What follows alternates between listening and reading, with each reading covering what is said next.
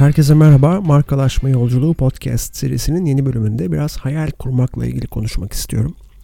Çoğu zaman hayaller kurarız e, ve hayallerimizin sınırsız olduğu düşüncesi bizi mutlu eder. Fakat hayallerimiz yaşamımız içinde oluşan düşünce evrenimizin sınırları içindedir. Doğumdan bugüne dek bize öğretilen bir takım kurallar ya da eğitim sisteminin ve toplumun bizlere biçtiği rollerin sınırlarına takılırız. Hatta öyle ki bir süre sonra kendi sınırlarımızı dahi koyar hale gelebiliriz.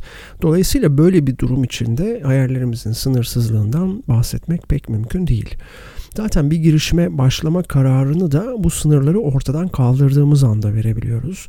E, ya da bu sınırı kaldırma alanına çok yaklaştığımızda verebiliyoruz. Bu aslında e, kişinin kendisine doğru yaptığı bir yolculuğun sonucu. Kendimizi sadece bugüne kadar yapmayı öğrendiğimiz şeylerle sınırda tuttuğumuz sürece bir girişime başlama kararı almak epeyce zor.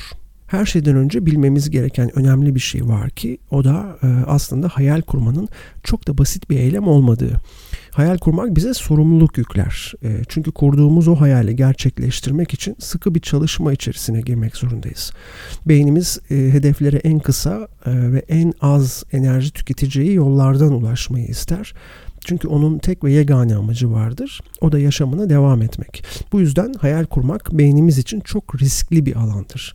Çünkü e, ya o hayalin getirileri bize çok makul gelir ve o hayalin peşinden koşmak istersek ne olur o zaman? Var olan ve alıştığımız en düşük enerji tüketimiyle idame ettiğimizi düşündüğümüz hayatımızda büyük değişiklikler yapmak demektir. Bu e, bu da e, çok yüksek enerji tüketimi anlamına gelir. Çünkü kurduğumuz hayalin bizi cezbetmesinin bir nedeni de yeni bir şey olmasıdır. Yeni bir şey için yeni yeteneklere, yeni bilgilere ve yepyeni alışkanlıklara ihtiyacımız olacaktır ki bu da daha önce bahsettiğim gibi beynimizin en sevmediği şey olan fazladan enerji tüketimi anlamına gelir. Fakat şöyle düşünün, e, bulunduğumuz yerden hareket edip başka bir yere seyahat etmeye karar verdik diyelim.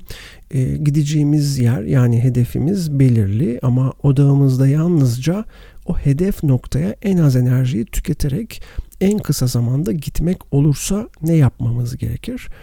E, navigasyonun e, bize sunacağı birkaç alternatif yoldan en kısa ve en engebesiz hatta ve hatta mümkünse bildiğimiz yani daha önce deneyimlediğimiz bir yolu seçmemiz gerekir. Odağımıza göre çok mantıklı bir tercihtir bu. E, bu yüzden beynimize verdiği kararlar ve karar mekanizması nedeniyle kızamayız. Çünkü o işini yapıyor. E, fakat bunu yaparken de milyonlarca yıl boyunca insanoğlunun biriktirdiği ve kalıtım yoluyla kendisine ulaşmış olan büyük ve kolektif bir bilgi yığınından besleniyor.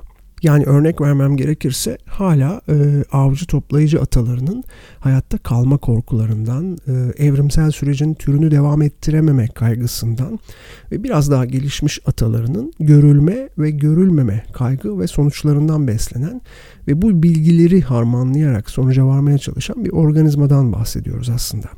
Buna rağmen e, dinozorlaşmış bakış açımızı kökten değiştirmektense onu hackleyebiliriz. E, küçük değişimler ve dönüşümlerle onu kaygıya sürüklemeden kendimizi hayal dahi kurabilecek bir zemine adım adım ilerletebiliriz aslında. Hayatımızda yapacağımız küçük değişikliklerle büyük bir değişimi ve büyük bir adımı var edebiliriz.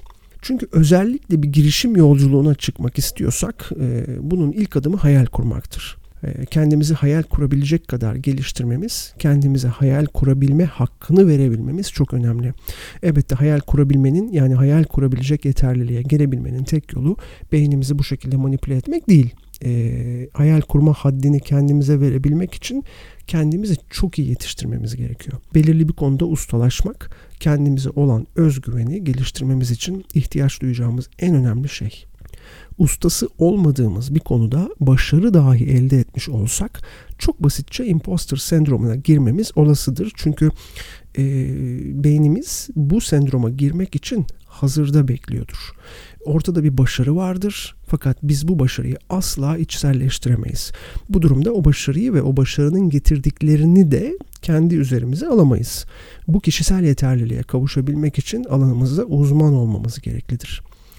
E, gördüğünüz gibi hayal kurabilmenin de belli bir takım ön hazırlıkları var. Öyle ben hayal e, kurayım dediğinizde sonsuz bir düş dünyasına dalamıyorsunuz.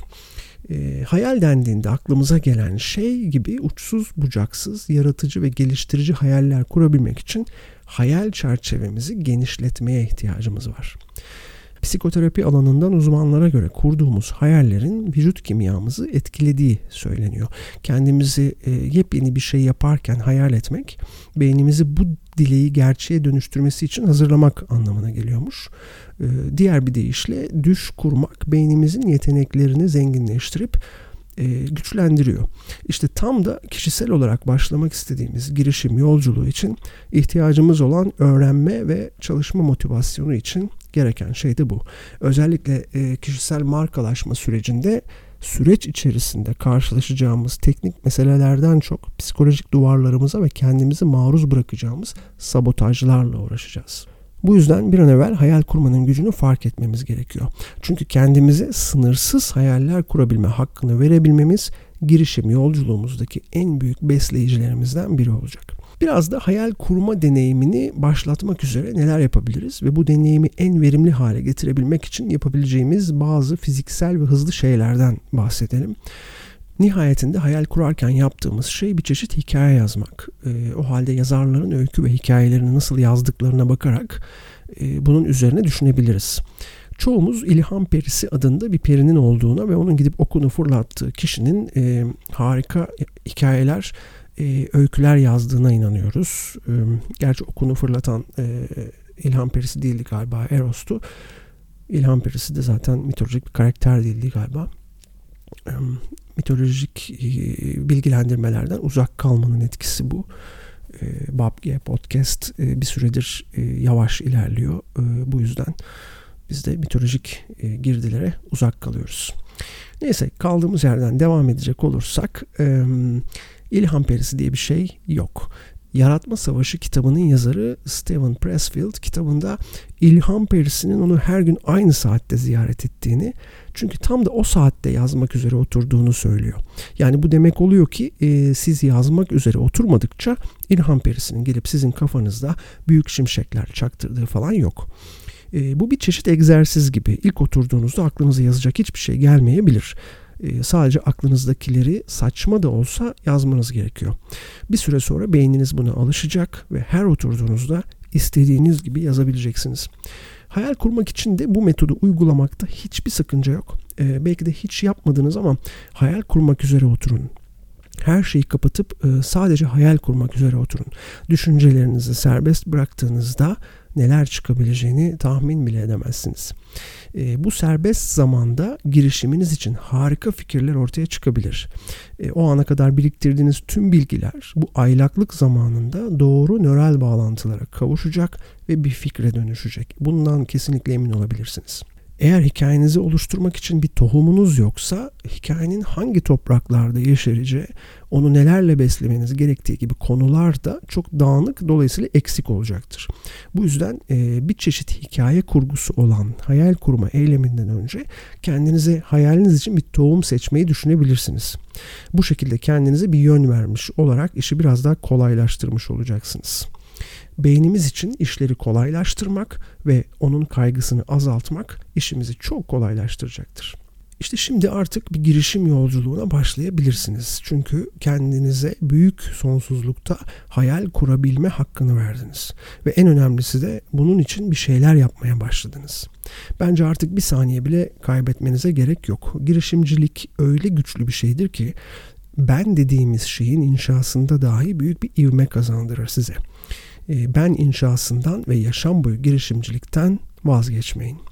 Umarım keyifle dinlediğiniz bir bölüm olmuştur. Ee, yeni bölümler için Spotify Podcast kanalına abone olabilirsiniz ve beni Instagram üzerinde Kürşat Gürçay hesabımdan takip edebilirsiniz. Bir sonraki bölümde görüşmek üzere. Hoşçakalın.